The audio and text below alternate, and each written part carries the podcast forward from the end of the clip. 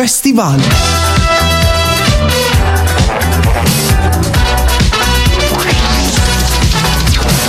Di fiore in fiore.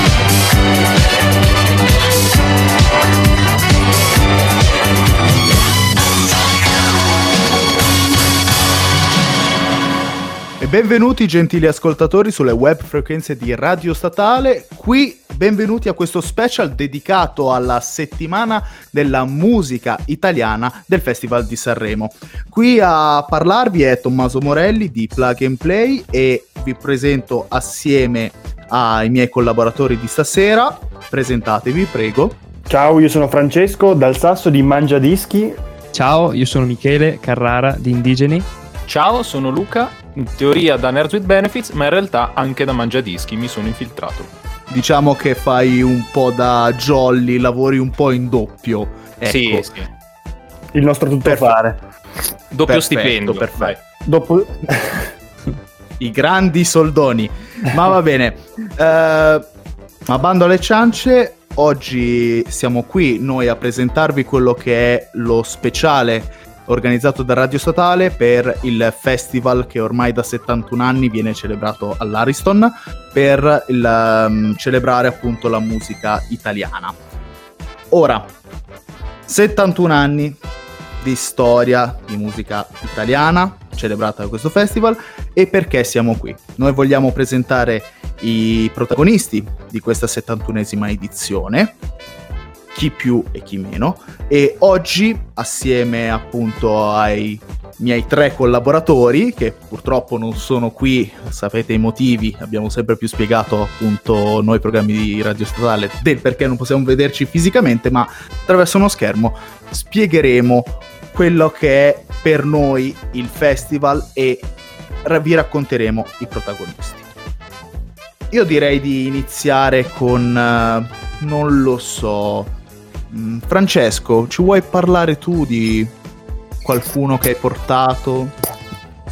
Sì, eh, stasera direi, direi che ho portato un, eh, un artista che ho anche visto dal vivo a Barolo, eh, il famoso Collisioni Festival, che è, un- uno, che è uno dei veterani del, del festival ormai, perché già, siamo già alla sesta edizione in cui partecipa ed è il grandissimo Max Gazzè. all'anagrafe Massimiliano Gazzè, Roma 6 luglio 57, cantautore e bassista italiano. Ho letto un po' la Wikipedia. no, beh, comunque, eh, Max Gazzè un, un ottimo bassista che eh, è stato anche eh, arrangiatore di un gruppo che non- nessuno conosce, che sono i 4Play 4, che è questa formazione inglese un po' acid jazz eh, che ha preso piede negli anni 90. E soprattutto Max Gazzè diciamo che eh, inizia a avere successo proprio con eh, subito dopo il Festival di Sanremo perché aveva già eh, avuto sì del- dei successi con Cara Valentina evento d'estate però proprio il festival lo dire lo lancia al, nel grande pubblico no? E la prima sua partecipazione proprio con eh, una musica può fare nel 99 nella sezione nuove proposte dove arriverà all'ottavo posto. Poi dopo il, il suo più grande successo arriverà poi nel 2000 al- sempre a Sanremo nel 2000 con il team Ubriaco dove arriverà al quarto posto. E poi avrà eh, se, se vi ricordate ehm, porterà il solito stesso nel 2008 e eh, sotto casa che tutti noi magari ci ricordiamo quella, eh, la, la canzone famosa del- dell'incontro con i testimoni di Geova. Non so se avete presente. E poi, questa, eh, poi nel 2018 presenta un'altra bellissima eh, canzone che è La leggenda di Cristalda e Pizzomunno che racconta un po' la storia di questi due amati e, e richiama un po' la, ter- la sua terra d'origine, la terra d'origine dei suoi genitori che è la Sicilia e quest'anno ritorna eh, al Festival di Sanremo con eh, la canzone Il farmacista, però è una canzone che no- non racconta appunto proprio come dire la medicina, ma è, è una canzone ironica in cui lui anticipa, dirà che ci sarà un aspetto scenico anche molto importante che, accampa- che accompagna la canzone e appunto riprende anche la parola rinascita che è il tema principale di questo nuovo festival è ehm, una canzone appunto seria ma ironica perché lui definisce proprio il farmacista non come persona ma ehm, il protagonista della storia della canzone è colui che eh, produce e propone dei, delle dice lui testuali parole è colui che produce e propone soluzioni a dei problemi attraverso qualsiasi rimedio che sia naturale che sia chimico. E qui lasciamo appunto a voi ascoltatori eh, l'interpretazione. E boh, direi che possiamo attendiamo solo a buon intenditor buone pastiglie, posso dirlo? Esatto, a buon intenditor buone pastiglie. Eh, aspettiamo con, con ansia questa, mh, questa, performance che credo che sia, come sempre, eh, come ci ha abituato Max Gazzea, ottime performance, soprattutto non solo a Sanremo, essendo anche un grandissimo artista. Quindi qua parli anche un po' da fan, diciamo. Diciamo Leggermente, sì, è, una, è, uno degli artisti di Sanremo che preferisco principalmente alla fine.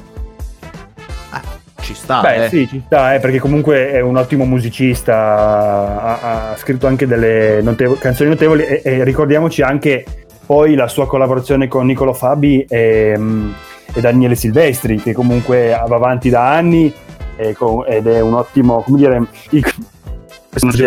magari possiamo fare un paragone un po' azzardato, lo, lo, lo facciamo? Eh, facciamolo Facciamo. pure. Quindi ci buttiamo, magari poss- è un paragone un po' azzardato, possono essere un po' come i Crosby, Stills e Nash? Mm. Mm. Mm. Perché loro, sì, come tre autori si, si completano e fanno, eh, soprattutto eh, sono andati anche abbastanza insieme in tour e tra l'altro io ho visto appunto questo un, un concerto qualche anno fa con Gazzè e, e, Daniele Silvestri e direi che ottimi, ottimi, ottimi interpreti, ottimi artisti. E, bah, è un paragone un po' azzardato, però potrebbe starci. Non... Secondo me no. Secondo me a voi la parola. A voi la parola. A voi cari ascoltatori anche, anche noi possiamo dire un po' qualcosa. Io sinceramente non posso dire molto perché appartengo a tutt'altro genere. Conosco Gazzè, non conosco l'altra parte, eh, quindi non posso esprimere più di tanto. Mm, se c'è questo paragone, vorrà dire che se l'hai, l'hai, voluto appunto tirare fuori, vorrà dire che allora ci sono delle um, similitudini sì, eh... similitudini a livello compositivo, possiamo dire non vocale. Sicuramente. Ok, ok. Vabbè che io uh, Gazzè sono rimasto oramai a quando aveva partecipato al film uh, Basilicata Cost to Cost. Sì. Uh, ah, beh, sì, che, poi, sì. che poi lì bravissimo, eh? Bravissimo. Lei mi è piaciuto. Poi ho iniziato un po' ad ascoltarlo. Ripeto, non è propriamente il mio genere. Io sono da fuori Italia come, sì, come panorama. E idem, idem, anche Mangiadischi, la nostra... Ah, quello, lo, quello lo so. Per... Molto esterofila. So. Siamo un po' esatto. esterofili. Con qualche punta di italianità sicuramente, però sì. Che, no, eh. che non manca mai, però esatto. oggi dobbiamo tirare fuori davvero l'italianità. Oggi Luca... proprio sì, siamo, dobbiamo essere patrioti, no adesso non esageriamo. No, ci può stare, ci, ci può stare, stare. perché parola è veramente molto abusata per quello. Va bene. Uh, Luca, io ti avevo sentito che volevi dire qualcosa riguardo appunto al ah, paragone. Sì. sì. secondo me il paragone è azzeccato. Beh, non, non entro troppo nel dettaglio, però Fra c'hai ragione. Cioè, eh, alla fin fine, a livello compositivo, a livello di scrittura, per il pop che fanno, il loro essere unici, tutti e tre unici, e nel complesso unici ancora una volta perché tutti e tre insieme fanno qualcosa che non si sente fatto esatto. dagli altri, almeno abitualmente sono esattamente Crosby, Stile Nash. Mi, vie- mi, verrebbe quasi da chiedere chi può fare Young a questo punto. Eh. Ma negli eh. Young non lo so, se, se ci va Barbarossa forse, però...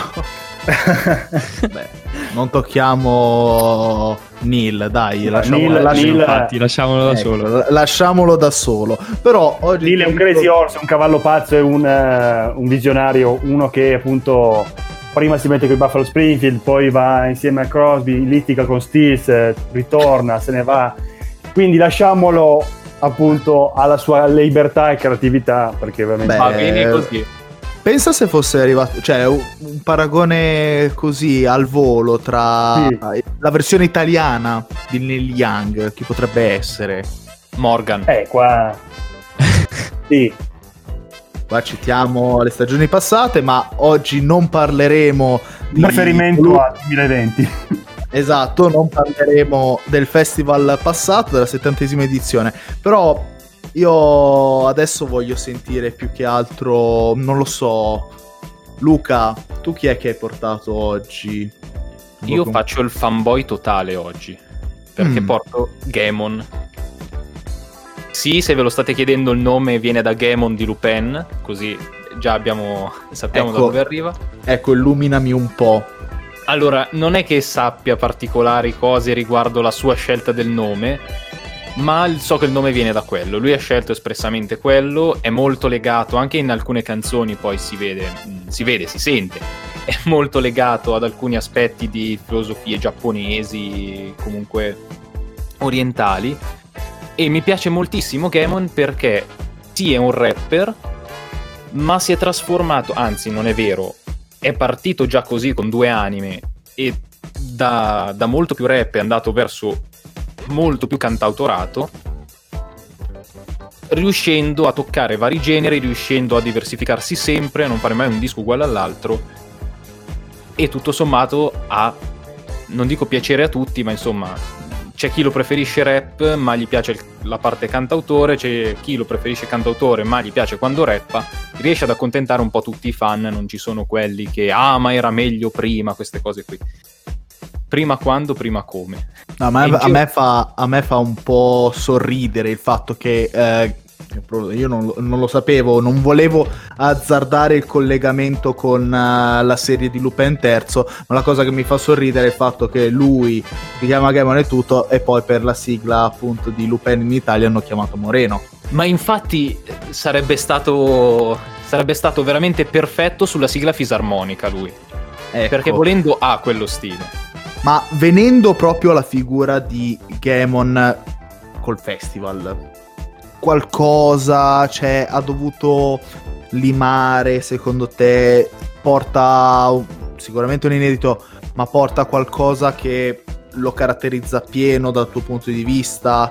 Se si sa qualcosa, Eh, Ti dirò, la canzone che porta Momento Perfetto, giustamente non la sappiamo. Quindi non mi azzardo, non mi arrischio, però ti posso parlare di Rose Viola, del fatto che secondo me non si meritava assolutamente il dodicesimo posto, io lo voglio in cima, ma sono io fanboy. E Rose Viola è mm, particolare perché fa sentire il suo essere cantautore. Però secondo me si sente anche che non è un cantautore classico. quindi un po' fuori dal Sì. concept di cantautore italiano. Diciamo che l'unico che ha, fa, che ha corrispettivo pesante quello che sto per fare. Però lui ha chiamato i Calibro 35, ok? A parte che aveva già suonato con i Calibro 35, che sono dei musicisti pazzeschi, per fare la sua versione con Diodato di Rose Viola. E l'unico altro cantautore che aveva usato tanto, in un certo senso, è stato, era, vabbè, nella consecuzio, De André, quando ha chiamato la PFM. Cioè, siamo, siamo su quel livello. Permettetemi un minchia, qua lo mettiamo in proprio in modo esplicito, perché ecco, ecco, forse non so se tutti sanno, io spero di, io spero di sbagliarmi, ma qua ha appena tirato il collegamento Gamon De André. Quindi tu speri che con questa canzone per questa nuova edizione del Festival di Sanremo ci sia un qualcosa di altrettanto, come dire, gustoso? Lo spero tanto perché, beh, non mi dilungo troppo poi. Lui ha cambiato un po' stile soprattutto negli ultimi tre dischi. Ma stile più che rap cantato, cioè non è tanto il modo di cantare, è lo stile musicale.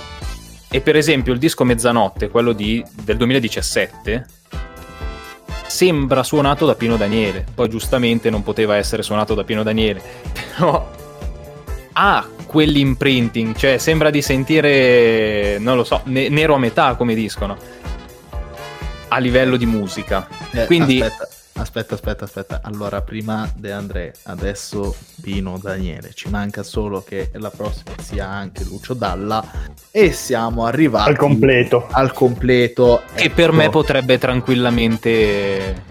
Io, io lo metto lì perché i suoi testi sono molto più di quello che molto spesso si, si può intendere.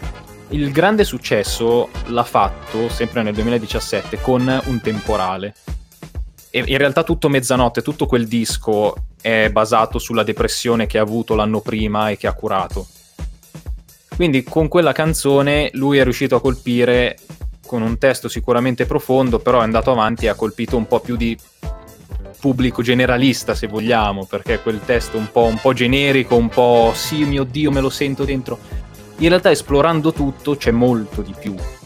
Anche con un temporale in relazione a canzoni, poi in quel disco come bellissimo, cose che non ho saputo dire, cioè c'è un universo nella sua testa che io potrei sintetizzare molto simpaticamente dicendo che è l'unico rapper che flexa l'emotività e, il- e la fragilità. Cioè, è l'unico rapper che non canta di quanti soldi e quanto potere e le pistole caccio il ferro, ma canta le emozioni che ha, che prova, che fa provare, quello che sente. Sono, sono molto curioso per questo di scoprire sempre dischi nuovi, sempre canzoni nuove di Gamon, perché è, è unico. Chissà, Quindi, quindi è un po' il rapper non rapper, è proprio il rapper all'italiana. Ecco, è rapper all'italiana. ecco. sì. Ma poi questo discorso un po' del... c'è questa critica interna tra i fan del, comunque del genere rap, non me ne intendo tantissimo, però questa voglia continua di riadattare in chiave italiana dicendo che non appartiene completamente perché eh, parliamoci chiaro adesso tra i vari tra i vari partecipanti a questa edizione c'è anche Fedez la prima edizione si è sempre schierato contro lo stile del festival non per al- alzare tutto un uh, polverone ovvio però sembra un po' come all'inizio Fedez che diceva io mi classifico come rapper italiano perché parlo di sentimenti e tutto. Quello che ti chiedo come ultima cosa, Sì, Gamon.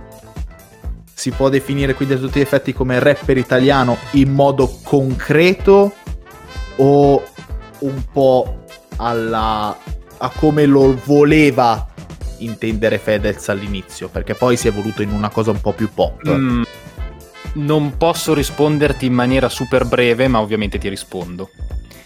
Lui quando rappa, rappa. Nel senso che non è che adatta all'italiano le cose, lui le linee le tira, volendo tira i cartoni, poi non sono cartoni di super cattiveria, non è Rakim. Però a proposito di gente come Rakim e del rap anni 80 e 90, lui ne è un grande fan.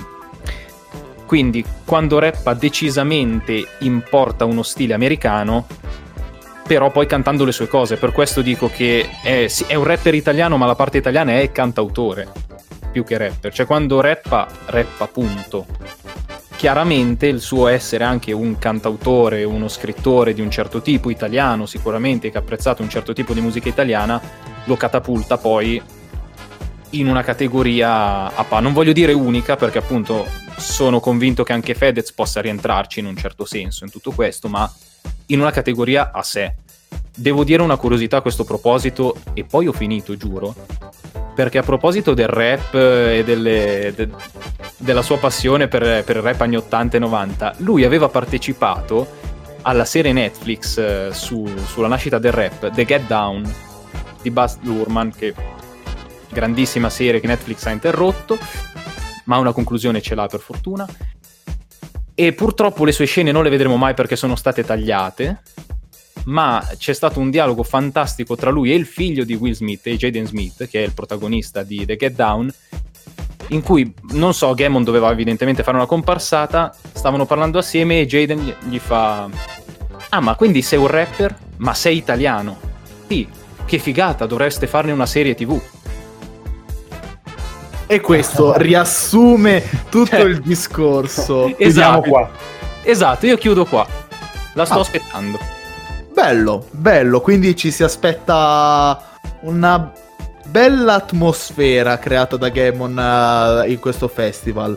Adesso però voglio sentire un po' la voce di Michele, perché sono ansioso un po' di sentire chi ha portato oggi nella presentazione appunto degli artisti protagonisti a questa 71esima edizione di Sanremo. Allora, io ho scelto Ermal Meta, anche io da super fan, eh, visto che l'ho visto due volte a, Verona e a Milano, in due concerti live, dove è stato, a parere mio, impeccabile. Tralasciando gli aspetti biografici, mi vorrei più concentrare sul rapporto che ormai si è creato tra il Festival di Sanremo ed Ermal Meta, ehm, dato che di fatto stiamo parlando della sua sesta partecipazione al festival, dopo quelle del 2006 con gli Ameba 4 nella sezione giovani, quella del 2010 quando partecipò col suo gruppo, quello un po' più famoso, la, la Fame di Camilla Eliminati, la terza serata, quella del 2016 ancora nella sezione delle nuove proposte, piazzandosi terzo con il brano Odio le favole, Quello me lo ricordo. sì, che poi è stato inserito nel, nel suo album. Nel 2017 nella sezione Big con il brano Vietato morire, anche qui arrivando terzo, secondo me lì tra l'altro avrebbe meritato di più, però è un altro discorso. Ehm, Eh, l'anno qua- dopo Qua purtroppo non siamo noi la giuria, siamo solamente spettatori. quindi- Combattiamo post puntata. Ecco. L'anno dopo poi si presenta, come sapete tutti, con Fabrizio Moro cantando la ormai famosissima Non mi avete fatto niente, riuscendo questa volta a vincere, a vincere il festival. Le sue partecipazioni al festival però sono anche, mi verrebbe da dire, indirette, dato che non dobbiamo dimenticarci che prima che essere cantante Ermala ha proprio un'attività ehm, da, da autore e quindi lo ritroviamo ancora una volta a Sanremo nel 2013 con il brano scritto per Annalisa, eh, Non so ballare, e ancora nel 2015 con il brano cantato da Chiara che era appunto straordinario. Ermal quindi torna così a presentarsi nel 2021 con un brano eh, che si chiama Un milione di cose da dirti, in uno dei festival più giovani degli ultimi anni. Ehm, ho letto in alcune interviste che sostanzialmente ha voglia di tornare su- sul palco e cantare. Ehm, considera quindi questo Sanremo quest'anno come una rinascita dopo un periodo che come, come sappiamo è stato un po' complicato. Diciamo che con le, con le ultime edizioni, a parere mio, si è andati verso soluzioni meno, come dire, meno imbalsamate, cioè si è creato di dare, eh, si è cercato di dare un occhio alla musica contemporanea e a guardare a quello che succede realmente in Italia. E eh, Ermal Meta può essere, secondo me, ciò che rispecchia perfettamente ciò che vuole proporre un palco come quello, come quello, come quello dell'Ariston. Quindi tanta qualità, ovviamente, sempre a parer mio, e, e una fanbase ormai molto grande, visto che non so voi, ma di Ermal Meta ne sento parlare ovunque. Sì, è, Ehm, abbasta- è, diciamo abbastanza conosciuto. Sì. diciamo, diciamo così. Anche troppo. Nel panorama italiano direi che ha un bel eh, palmarès, Un bel seguito. un bel, eh, sì, un bel seguito. Ma ogni tanto lo sento, lo vedo passare.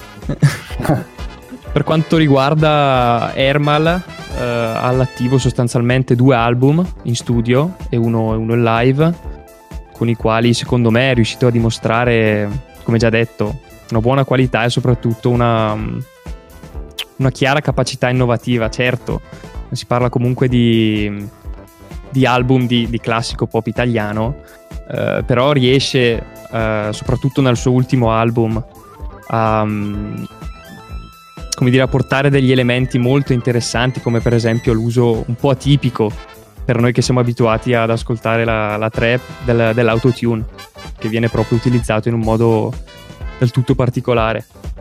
Ehm, ha già annunciato poi che il 12 marzo verrà pubblicato il suo nuovo album dal titolo TV Urbana e quindi ovviamente il palco dell'Ariston sarà, come spesso accade, una vetrina perfetta per, per farsi pubblicità, diciamo. Scusa, posso farti una domanda? Scusate, su- sul disco live. Perché Sì. io una- sono molto curioso sempre di sentire i dischi live da musicista, come sapete, sono, sono rompipalle su queste cose, ma ovviamente il live è il posto per vedere se funziona quello che scrivi. E mi chiedo, cambiano un po' gli arrangiamenti, rifà le canzoni, le rimescola un po' o le fa tagli e quali al disco? Perché secondo me le sue si prestano molto a essere ria- riarrangiate, ristudiate, può sbizzarrirsi molto.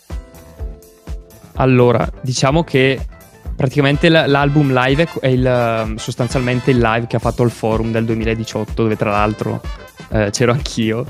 E mm, no, non va a stravolgere le, le canzoni.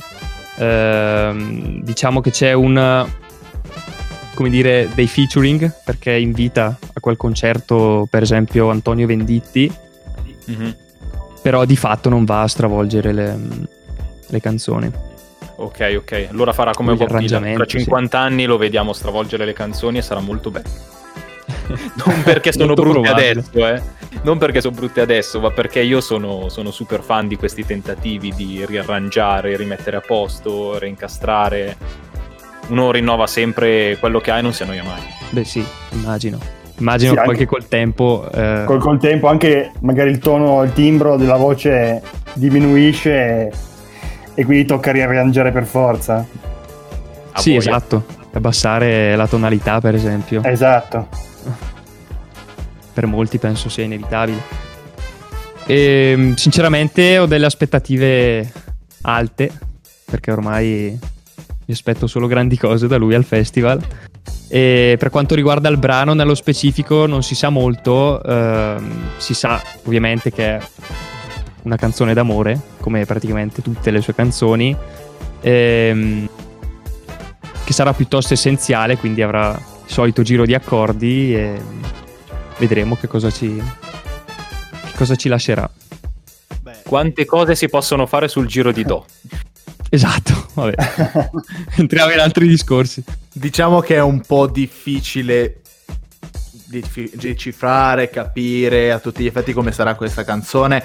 Eh, ci si può fare un'idea in base alle edizioni precedenti in cui ha partecipato, a l- tutto il suo trascorso da artista. E si è capito comunque che sei molto legato comunque a questo cantautore. E io ho sentito le vostre proposte, ho sentito i vostri artisti, sì sì, molto bravi, molto talentuosi, però io vorrei fare un po' una presentazione di classe. Dopo ben 29 anni dall'ultima apparizione sul eh, palco dell'Ariston, ritorna eh, con eh, grande gioia, ladies and gentlemen, Orietta Galimberti, detta anche Orietta Berti. Che dire, si presenta da sola, è oramai un mostro sacro del Festival di Sanremo.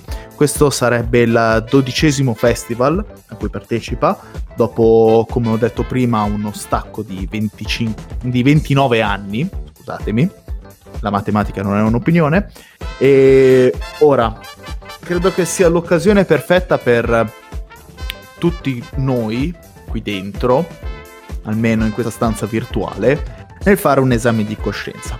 Noi non, non so, io, io non ero nato, non penso, non penso nessuno di voi fosse già nato quando c'è stata l'ultima apparizione di Orietta Berti ehm, a Sanremo. No, però era un'Italia travagliata, c'era ancora la Prima Repubblica, il pentapartito, Esatto, qua quindi... la trattativa eh, Stato-mafia, c'era di tutto. O tempora Ecco. o mores. ecco, La- un'altra, un'altra Italia. Un'altra- Italia, anno cruciale. Ecco, un'altra Italia che ripercorreva dei momenti molto delicati, boom economico e tutto, e adesso... Tangentopoli. Ecco, non avrei voluto citarla un po' più nel dettaglio, ma anche quello. Eh, adesso, vabbè, la situazione è quella che è. E non lo so, io vedo Orietta come un ritorno di fiamma. Proprio come per dire... ehm, se ci sono anch'io, se sono tornata anch'io, allora c'è possibilità per tutti. Non per sminuire, eh, al contrario. Diciamo che eh, non è una cantautrice, premettiamo, è una cantante. Non, eh, si è sempre nel corso degli anni eh, caratterizzata per un pop all'italiana molto semplice, quindi che ha caratterizzato sempre la discografia pop italiana dagli anni 60 fino agli inizi degli anni 80, 80 e 90, userei dire anche 90, perché poi con, uh, vabbè, globalizzazione e tutto, c'è stata un po' un'evoluzione della musica italiana. E quindi io vedere Orietta Berti con questa canzone Quando ti sei innamorato a sfidare gente come Gammon, a sfidare gente come Max Gazzè, a sfidare gente come Herman Metal. Io mi dico perché questa cosa avrà un grande successo, questo festival avrà un grande successo? Perché perché ci sta, è lo spettacolo. E sono contento di vederla, sinceramente sono contento. Poi speriamo che sia la volta buona, per 11 volte è arrivata. Nel, adesso farò un, breve excursus. Nel 66 sesta, nel 67 quinta, poi 68-69 purtroppo non le va molto bene perché nel 68 non classificata, cioè non è tra i finalisti. Poi arriva decima, poi con uh, tip, eh, tip, tipiti tipiti tipiti arriva solamente ottava negli 80 vorrei sottolineare il solamente. Ne, scusatemi nel 70 solamente. Poi comincia anche un po' canzoni molto molto importanti anche perché nel 74 dopo 4 anni si ripresenta si ripresenta con Occhi Rossi Tramonto d'amore e arriva persino terza poi abbiamo qua un calo perché con Omar arriva undicesima, poi non più finalista. Diciamo che l'apice l'ha raggiunto nel 74, almeno a Sanremo, però la fama l'ha sempre accompagnata, una voce molto leggera. Ora io vi domando, cioè vi chiedo, chiedo a voi, sia a voi pubblico ma anche a voi tre, um, questa scelta di portarla, di chiederle di partecipare a Sanremo, ha senso dopo 29 anni di assenza e soprattutto in questo preciso momento? La trovo una scelta per eh, ampliare il pubblico, sia il pubblico più anziano che poi quello più giovane che cioè è come dire un voler accontentare un po' tutti. Lo possiamo dire in questo senso? Sì, anche io sono d'accordo ma penso che sia una cosa, una cosa normalissima. Quindi vista un po' la, la situazione, sì, esatto. visto sì. anche appunto l'anno precedente, perché l'anno precedente era, eh, è stato l'ultimo festival dove il, pub- il, pubblico c'è stato. Quest'anno, ricordiamo, il festival non avrà pubblico, sarà a porte chiuse, ci saranno solamente gli artisti. Eh, tutto lo staff che oh. si occuperà della registrazione e ovviamente i presentatori. Quindi Peccato. sicuro sicuro al 100%. Si storce un po' il naso per alcune presenze. Quest'anno ma... niente contestatori sui tralici che si vogliono buttare come le eh, va, ragazzi, chi vuole la, che gli legano la lettera, eccetera. Vabbè, ragazzi, ma lì non c'è più coso Pippo Baudo. Non ci vuole, eh, esatto, non c'è. E comunque Pippo Baudo aveva detto che non gli sarebbe stato fatto niente, non sarebbe stato toccato, invece l'hanno preso e l'hanno portato via. Vabbè, ma scusami, davanti, da, scusami, davanti a tutti eh, minacci di suicidarti in diretta nazionale, ma non è questo il punto. Diciamo che la presenza di Orietta Berti fa un po' rievocare, riavvicinare il pubblico che ha anche assistito in live a queste manifestazioni, queste scene belle e brutte, quindi anche un po' rievocare il passato del festival e questo mi piace. Ma io vorrei aggiungere una cosa, scusa, una cosa velocissima. Cioè, visto che ultimamente c'è stata polemica, una polemica buona secondo me, eh, non su un festival specifico, ma sulla musica generica che va al festival. Cioè si vuole portare qualcosa di più giovane, di più fresco, non so come si diceva negli anni 90, qualcosa di un pochino più attuale ed effettivamente se il discorso è portiamo la musica italiana andrebbe portata tutta la musica italiana. Ecco, ci sta che lei ci sia perché lei è musica italiana, cioè il fatto di svecchiare il festival non vuol dire che devi accantonare del tutto un classico se si presenta, quindi ci sta. E sono perfettamente d'accordo. Sono Sì, perfettamente d'accordo. Connubio tradizione innovazione, quello che è un po' il leitmotiv eh, del, del Degli festi- ultimi festival. festival, degli ultimi due festival, sì, esatto. Ecco, io part- eh, apprezzo comunque che, questa, mh, che la sua presenza sia tra la categoria campioni e non tra gli ospiti. Cioè, io apprezzo che lei sia a Quota. gareggiare. Sì, L'avrei Che se vista no- bene nelle nuove proposte, eh, così per fare uno scherzone. Ma sì, dai, io spero comunque. Il mio pronostico per lei è che possa andare più lontano possibile perché in questi 29 anni di assenza dall'Ariston lei ha vinto pure Masterchef, eh, la versione BIP e quindi secondo me può anche vincere questo. Si comincia da lì, poi Lei può tutto, va avanti. può, tu- può tutto. Però abbiamo anche bookmakers saranno scatenati. Esatto, esatto, però abbiamo anche degli altri artisti, cioè io non voglio isolarli più di tanto, però mh, delle brevi citazioni perché il tempo stringe. Io vorrei citare un attimo il duo eh, con la Pesce e la band di Martino. Eh, hanno trovato un, un bel collante, perché con la Pesce, vabbè, in attività dal, mm, dal 2005 fino ad ora, mentre Di Martino come band in attività dal 2010, eh, hanno trovato l'elemento pop in comune perché con la pesce è indie pop, Di Martino è pop rock. Quindi se, la, se il sistema, appunto, il calcolo dei sistemi non è così sbagliato, ha il nucleo pop rock, ha il nucleo indie pop, di mezzo c'è il pop, quindi cosa sarà mai mu- eh, musica leggerissima se non una canzone pop? Magari poi ci ritroviamo che in realtà è una canzone death metal e Sì, chi più ne ha più ne, ma- eh, più ne metta. Eh, tra l'altro li cito eh, umilissimi co- eh, con la pesce di Martino perché affermano e dicono noi tranquillamente arriviamo quinti a questa edizione, molto sicuri di sé. Lo scopriremo. Hanno più possibilità degli Ero e le storie tese quando hanno detto vogliamo arrivare ultimi. E poi, ve- e poi vedi dove sono arrivati, eh? Eh sì. Poi vedi dove sono arrivati. Voi avete qualche seconda scelta da presentare? Sì, eh, è, è- molto... o molto poco in realtà.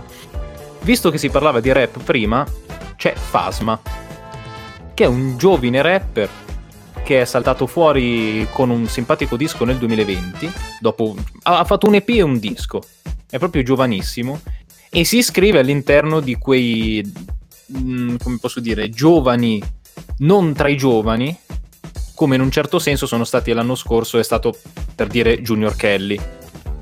Ora, credo che Fasma abbia da dire qualche cosa in più di Junior Kelly, se posso. Però è una mia opinione. Lo, lo- lo dobbiamo ancora scoprire il pezzo come è fatto. Però sono curioso, ecco, perché a differenza di Gamon, per esempio, Fasma non è che posso dire sì è un rapper, ma la contaminazione, ma questo, ma quello. Fasma è un rapper. Quindi sono curioso di sentire cosa porta a Sanremo e come viene arrangiato. Io poi sono fissato appunto con la musica, quindi Quindi vuoi vedere proprio questa diversità tra Esatto. Gemon e Fasma? Ecco. ma tra, Eh. ma tra tutti i rapper. Mm, interessante, interessante. Tu Michele? Allora io parlerei di Rama, che ormai si presenta al suo terzo festival, pur essendo molto giovane, un classe 95, eh, che presenterà il suo brano La genesi del tuo colore, che viene descritto da lui come un brano prettamente sanremese. Sinceramente non so bene che cosa significhi, eh, però ha detto sostanzialmente che si tratta di un flusso melodico nato a cappella che ha deciso di presentarlo così distinto a Sanremo. Allora, Quindi una, una cosa una molto canzone, una canzone sanrenese può essere di due tipi, o una canzone che spacca o una canzone d'amore, sostanzialmente. Mm. O la terza cosa sarà una canzone in dialetto sanrenese dove ogni due per tre senti Belin. Io sinceramente non so molto di Rama, quindi presumo che le sue canzoni parlino d'amore, come, come Ci fanno può molti stare. altri. Ci Però può stare. Molto sanrenese, ecco. Poi lo scopriremo meglio durante le serate. Tu invece, Francesco, Ma prima, una, sì, una cosa sprint. una cosa sprint. Abbiamo parlato prima di Colapesce di Martino, quindi di questo connubio pop, eh, rock, eh, indie. Ecco, adesso ci concentriamo su un artista che ha fatto sia uno che l'altro in una delle parti delle in un- come dire in eh, due parti della sua carriera. Nella prima parte eh, è, è stato molto rock, nella seconda molto pop, molto più commerciale, si è avvicinato più alla massa e stiamo parlando di Francesco Renga che ha, ha partecipato già eh, sette volte, se non mi sbaglio, al Festival di Sanremo. E, e che dire, dopo la parentesi con i Timoria, lo ricordiamo soprattutto per eh, la sua eh, Angelo che ha vinto il Festival di Sanremo del, del del 2005. E eh, sta- questa- in questa edizione porterà Aspetto che torni, non sappiamo molto di questo brano, però appunto ho voluto portare questo, questo artista, presentarlo appunto per questo suo connubio un po' pop e rock, perché in questa prima parte sì ha avuto una grande carriera con i Timoria, ma poi dopo soprattutto si è mh, spostato molto verso il pop, ha collaborato con Pezzali, anche con Neck, quindi ha questa doppia anima, possiamo dire, che lo contraddistingue. Quindi con Renga possiamo dire che c'è esperienza ma anche innovazione. C'è esperienza, innovazione e mh, voglia di esprimersi eh, e di, come dire, non, non in modo negativo, di assecondare il pubblico, di essere più accattivante, non so come dirlo, possiamo mh, definirlo così? Sì, si può Si definire. può definire così? Sì, si può so. definire così. Il giudizio lo lascio ai nostri ascoltatori. E io, appunto, prendendo queste ultime parole riguardo Arenga, direi che siamo arrivati alle conclusioni. Vorrei chiedere prima di chiudere il tutto un pronostico veloce a voi. Per il meme spero che vinca Orietta. Mm. Mm. Parlando te- seriamente, spero che il mio Gamon, ormai così in amicizia, salga un po' più dalla dodicesima posizione che secondo me non gli rende per niente giustizia. Io invece faccio un pronostico Gazzè e Renga tra i primi dieci, sicuramente. io spero in un podio formato da Bugo, Rieta Verti e ovviamente Ermal Meta. Però si vedrà. Anche Willy Peyote secondo me ci... In questo ordine, quindi primo, secondo, terzo, Bugo, Cioè, Rietta quindi, Berti. eh, quindi tu metti Bugo, Rietta Berti e Erm- Ermal Meta Meta. terzo. Sì, terzo. Eh, inc- incredibile, io guarda, eh, no, io parlando seriamente vedo molto bene Willy Peyote, secondo me può Lo spero. lo spirito Sì, sanrenese, lo spirito sanrenese secondo me ha bisogno un po' di Willy Peyote, non so quanto Willy Un Peyote po' di orgoglio necess- torinese. Esatto, non so quanto Willy Peyote necessiti di Sanremo, però lo stiamo vedendo, lo vedremo questa edizione e via. Eh, siamo giunti ai saluti, io sono Tommaso Morelli, vi ricordo che questa è la prima dei tre podcast pre Sanremo, in uscita oggi 22 eh, febbraio. Il prossimo appuntamento sarà venerdì 26 febbraio e il terzo ed ultimo appuntamento pre-Sanremo sarà il 29 febbraio. Per poi avere una serie di podcast in anteprima subito dopo l'uscita, cioè il termine della serata ogni giorno. E poi una piccola sorpresa per il finale. Un saluto a tutti. Ciao ciao ciao. Ciao. Ciao ciao.